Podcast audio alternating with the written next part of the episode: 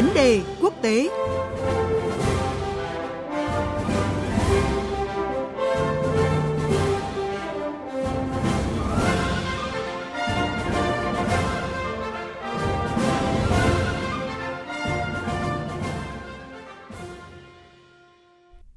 Thưa quý thính giả, vấn đề quốc tế ngày hôm nay sẽ tiếp tục câu chuyện thế giới hậu đại dịch. Số thứ ba của chủ đề này sẽ đề cập tới những biến đổi của nền kinh tế thế giới thời hậu Covid à, với sự phân tích của chuyên gia kinh tế tiến sĩ Trần Toàn Thắng, Trung tâm Thông tin và Dự báo Kinh tế Xã hội Quốc gia, Bộ Kế hoạch và Đầu tư.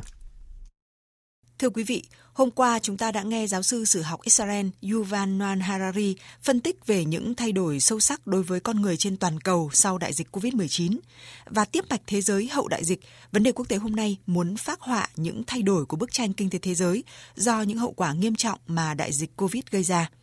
Mời quý thính giả gặp gỡ tiến sĩ Trần Toàn Thắng, Trung tâm Thông tin và Dự báo Kinh tế Xã hội Quốc gia, Bộ Kế hoạch và Đầu tư, để bàn câu chuyện về một nền kinh tế thế giới rất khác sau đại dịch. Vâng, xin chào tiến sĩ Trần Toàn Thắng ạ. Xin chào chị ờ, Thu Hà, xin chào ờ, thính giả nghe đài của VOV. Vâng thưa ông, thế giới từng trải qua nhiều cuộc khủng hoảng về chiến tranh, về kinh tế, song giới chuyên gia đánh giá là cuộc khủng hoảng COVID-19 là cú sốc lớn chưa từng có làm biến dạng nền kinh tế toàn cầu. Vậy ông có thể giải thích cụ thể hơn về sự biến dạng này ạ? Ờ, đúng là các cái cuộc khủng hoảng trước đây, ví dụ như khủng hoảng ờ, năm thời điểm năm 98 hoặc là năm 2008 thì nó có cái bản chất nó cũng khác so với này cái khủng hoảng covid hiện nay. À, trước đây thì chủ yếu là xảy ra về cái cái ờ, thị trường tài chính liên quan đến vấn đề nợ xấu về vấn đề thanh khoản thị trường vân vân. Và nó làm cho ảnh hưởng khá nhiều đến cái cái thị trường chứng khoán rồi là vấn đề tiền tệ. Tuy nhiên thì ảnh hưởng của covid lần này thì nó nghiêm trọng hơn rất nhiều và nó ảnh hưởng nhiều đến cái nền kinh tế thực À, trước đây ấy, thì cái nền kinh tế thực nó vẫn diễn ra bình thường, à, các cái hoạt động sản xuất nó không bị gián đoạn và cái covid này thì lại khác hẳn. Đấy là nó bắt đầu từ cái kinh tế thực và hoạt động sản xuất cũng như sinh hoạt của hầu hết các quốc gia trên thế giới tạm dừng lại. À, chính vì thế mà nó có cái ảnh hưởng rất là nghiêm trọng đến kinh tế toàn cầu và cũng có nhiều nhận định thì cho rằng đây là nó định hình lại cái cái, cái nền kinh tế toàn cầu theo những cái cái cái, cái nghĩa như thế này. Thứ nhất ấy, đấy là nó nằm trong cái quy mô kinh tế toàn cầu nó giảm xuống. Vì hầu hết các cái dự báo hiện nay uh, đều cho thấy rằng cái ảnh hưởng tới tốc độ tăng trưởng GDP ở mức âm. Ví dụ IMF thì đã đưa ra cái dự báo là kinh tế toàn cầu năm 2020 nó âm khoảng âm 3% và đến thời điểm hiện nay thì cũng chưa có một cái dự báo gì nó sáng sủa hơn về cái việc phục hồi sau khi mà covid được kiểm soát. Cái vấn đề thứ hai nó liên quan đến cái việc định hình lại chuỗi cung ứng toàn cầu. Ở cái giai đoạn đầu của của covid khi mà Trung Quốc đóng cửa thì nó tạo lên một cái khủng hoảng cung cho rất nhiều quốc gia và nó làm thay đổi cái nhận thức của rất nhiều doanh nghiệp và và lãnh đạo các quốc gia về cái chuỗi cung ứng toàn cầu này. Và người ta đang nhìn nhận trở lại cái việc là có cần thiết phải đa dạng hóa cái nguồn cung này hay không. Và nó sẽ dẫn đến có thể cái, cái sự thay đổi về cái nhận thức này nó sẽ dẫn đến cái dịch chuyển của cái chuỗi cung ứng toàn cầu ra khỏi những cái cái chuỗi uh, truyền thống hiện nay. Như ví dụ chuỗi cung ứng từ Trung Quốc và cái việc dịch chuyển chuỗi cung ứng thì nó sẽ dẫn đến cái thay đổi cái nền tảng thương mại thế giới Vâng, ngoài việc chuỗi cung ứng toàn cầu thay đổi như ông vừa phân tích, thì sau đại dịch, thế giới cũng nhận ra rằng à, khả năng tự chủ của nền kinh tế là rất quan trọng. Vậy điều này có khiến thế giới bước lùi trong tiến trình toàn cầu hóa hay không thưa ông? Nhiều người thì đang băn khoăn cái câu chuyện là liệu Covid-19 có thể đảo ngược cái xu hướng toàn cầu hóa mà đang diễn ra hiện nay hay không. Rõ ràng ở thời điểm này thì nhiều quốc gia đang ủng hộ cái cái vấn đề tự chủ trong sản xuất của mình, tự chủ một số những cái sản xuất mà nó có thể ảnh hưởng trực tiếp đến đời sống của của người dân và chính vì thế có thể nó giảm đi cái cái tốc độ toàn cầu hóa hiện nay.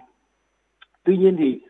uh, cũng cần phải chú ý rằng là cái lợi ích của toàn cầu hóa này là cực kỳ lớn, đặc biệt là với những cái quốc gia mà đang đang đẩy mạnh xuất khẩu. Thế thì nhiều người cũng cho rằng là có thể ở cái thời điểm mà Covid nó đang bùng phát mạnh mẽ này thì cho người ta lo ngại nhiều hơn. Nhưng mà cái lợi ích kinh tế về dài hạn có thể nó nó sẽ vẫn thúc đẩy được cái toàn cầu hóa.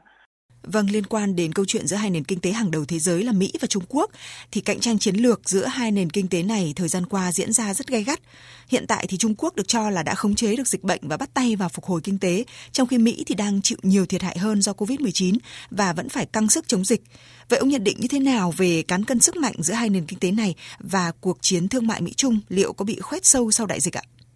Thực ra thì hai hai cái nền kinh tế này đều ảnh hưởng. Sau khi mà đã khống chế được dịch thì Trung Quốc đã bắt đầu phục hồi cái sản xuất. Tuy nhiên thì uh, có thể nói rằng là kể cả Trung Quốc có phục hồi được cái sản xuất trong nước thì họ cũng không thể phục hồi được nhanh. Cái tiềm lực kinh tế của Trung Quốc cũng phụ thuộc vào bên ngoài khá nhiều. Chính vì thế mà khi mà các nước khác còn chưa phục hồi lại được ở, ở một cái trạng thái bình thường thì cái kinh tế phục hồi của Trung Quốc cũng khó có thể nhanh được. Ở ngược lại thì Mỹ thì hiện nay thì cũng đang bắt đầu có những cái dấu hiệu là đang phải giảm cái mức độ gọi là kiểm soát ừ, gọi cách ly hoặc là gì đấy bởi vì cái cái sức ép đến nền kinh tế quá lớn. Cái tốc độ tăng trưởng của Mỹ thì được dự báo nó khoảng âm 5,9% trong năm 2020 và tương tự như vậy thì trong cái số liệu ờ, của quý 1 của Trung Quốc thì cũng cho thấy rằng là nó giảm đến khoảng gần 6% và cả năm thì cũng chỉ có thể dương 1,2% đó cái khác ấy. Tuy nhiên thì cũng không thể vì cái yếu tố này mà có thể kết luận được rằng là cái chiến tranh thương mại hoặc là cái căng thẳng thương mại giữa hai quốc gia này tăng hay giảm đi. Bởi vì là ở thời điểm này thì rõ ràng là cả hai bên đang tập trung vào cái việc phục hồi kinh tế nhiều hơn và cái yếu tố về căng thẳng thương mại thì nó sẽ còn phụ thuộc vào một cái tham số nữa đấy là cái việc uh, bầu cử của Mỹ từ nay đến đến hết năm 2020 và nếu mà nhìn một cách nó dài hạn hơn một chút thì rõ ràng là cái căng thẳng của chiến tranh thương mại nó sẽ phụ thuộc vào cái việc là Mỹ sẽ tách rời cái mức độ phụ thuộc của họ ra khỏi cái nền kinh tế Trung Quốc nhanh hay chậm. Rõ ràng là Covid hoặc là trước đó là chiến tranh thương mại thì đều cho thấy rằng giữa hai cái nền kinh tế này nó phụ thuộc vào nhau quá lớn và với tác động của covid thì nó có thể nó đẩy nhanh cái mức độ giãn cách của hai cái nền kinh tế này ra. Và khi cái mức độ giãn cách càng xa thì rõ ràng là hai hai nước này càng dễ đối đầu với nhau về mặt uh, kinh tế. Nói là cái khác là là chiến tranh thương mại có thể có thể leo thang. Thưa ông, vậy thì đại dịch có cho thấy những cái lỗ hổng nào cần phải được vá lại để nền kinh tế toàn cầu phát triển cân bằng và bền vững ạ? trong một cái thời gian ngắn thì nó bộc lộ khá nhiều cái cái cái cái bất ngờ Uh, cái bất ngờ đầu tiên ý thì đấy là vấn đề nó không phải là vấn đề kinh tế mà vấn đề là cái hệ thống y tế của các quốc gia. Chúng ta thật đều thấy rằng là ở các quốc gia phát triển thì đều ảnh hưởng rất là nặng. Nó có thể có hai thứ. Thứ nhất là cái tâm lý quá chủ quan ở giai đoạn đầu của dịch bệnh mà làm cho quốc gia không kịp trở tay. Nhưng cũng có một cái qua các phương tiện thông tin đại chúng thì chúng ta đều thấy rằng là các quốc gia phản ứng một cách rất là bị động với lại dịch covid. Và dịch bệnh nó dẫn đến cái sự quá tải một cách khủng khiếp với các cái cơ sở y tế. Điều đấy cho thấy rằng là các quốc gia đang không có chuẩn bị cho một cái cái kịch bản tồi tệ như vậy. Thì đấy là cái bất ngờ thứ nhất. Nhưng cái bất ngờ thứ hai đấy là um,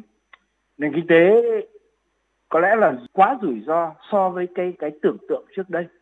Ví dụ như là việc đứt quãng nguồn cung một vài cái linh kiện điện tử thôi uh, nó có thể làm dừng cả một cái dây chuyền sản xuất ờ, về ô tô chẳng hạn thì rõ ràng là mức độ phụ thuộc kinh tế lẫn nhau giữa các nền kinh tế là quá cái sức tưởng tượng trước đấy. Và chúng ta cũng thấy rằng là một cái lỗ hổng quan trọng đấy là tính dễ tổn thương của các nền kinh tế. Rõ ràng là ở một cái quy mô về tăng trưởng đang rất là lớn, đang hừng hực. Ví dụ như mỹ chẳng hạn, đang cái giai đoạn phục hồi tăng trưởng rất là tốt, các chỉ số kinh tế vĩ mô rất là tốt. Chỉ trong vòng khoảng một vài tháng thôi các cái chỉ số đấy nó biến đổi hoàn toàn thì cho thấy rằng là cái tính dễ tổn thương của các nền kinh tế rất là cao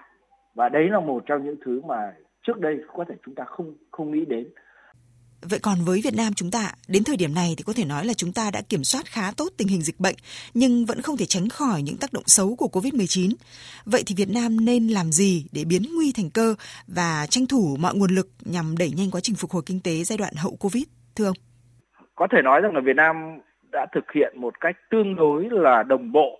và tốt cả công tác chống dịch cho đến công tác gọi là giúp người dân và doanh nghiệp chống chọi với lại dịch cũng như là chuẩn bị cho các cái hoạt động để phục hồi tăng trưởng. Tuy nhiên thì có thể thấy rằng là uh, còn khá nhiều việc để giúp nền kinh tế có thể phục hồi được nhanh. Đấy là ví dụ như đẩy nhanh cái tiến độ giải ngân các cái dự án đầu tư công,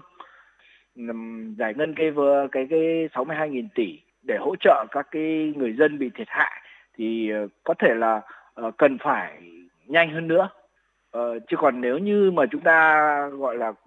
quá chậm trong cái việc đấy thì cái cái thời điểm của cái việc cứu trợ nó nó nó qua mất rồi và cái tác dụng thật sự của cứu trợ nó sẽ không còn nhiều.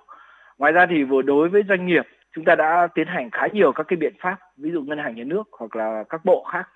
cũng vậy, đã có khá nhiều các động thái để hỗ trợ các cái doanh nghiệp Ờ, nhưng mà nếu như mà chúng ta không chú trọng đến cái việc thực thi các cái hoạt động đấy cái cái tính hiệu lực cũng như là cái tốc độ thực thi thì nó có thể nó ảnh hưởng rất nhiều đến cái tốc độ phục hồi của nền kinh tế. Vâng, xin trân trọng cảm ơn ông với những phân tích vừa rồi. Thưa quý vị, thưa các bạn, chuyên gia kinh tế tiến sĩ Trần Toàn Thắng vừa phân tích về những tác động của dịch bệnh COVID-19 sẽ dẫn tới những biến đổi lớn đối với nền kinh tế toàn cầu. Điều quan trọng là các nước trên thế giới, trong đó có Việt Nam, nhận ra những lỗ hổng, những yếu tố khiến nền kinh tế dễ bị tổn thương để có giải pháp củng cố và phục hồi nhằm vượt qua những khó khăn hậu COVID-19, hướng tới xây dựng nền kinh tế bền vững và thịnh vượng – và trong vấn đề quốc tế sáng mai, chúng ta sẽ cùng đến với góc nhìn của một nhà ngoại giao nước ngoài, đại sứ Na Uy tại Việt Nam, bà Grit Lochen về một thế giới rất khác với cách ứng xử trong các mối quan hệ quốc tế hậu đại dịch. Mời quý vị đón nghe.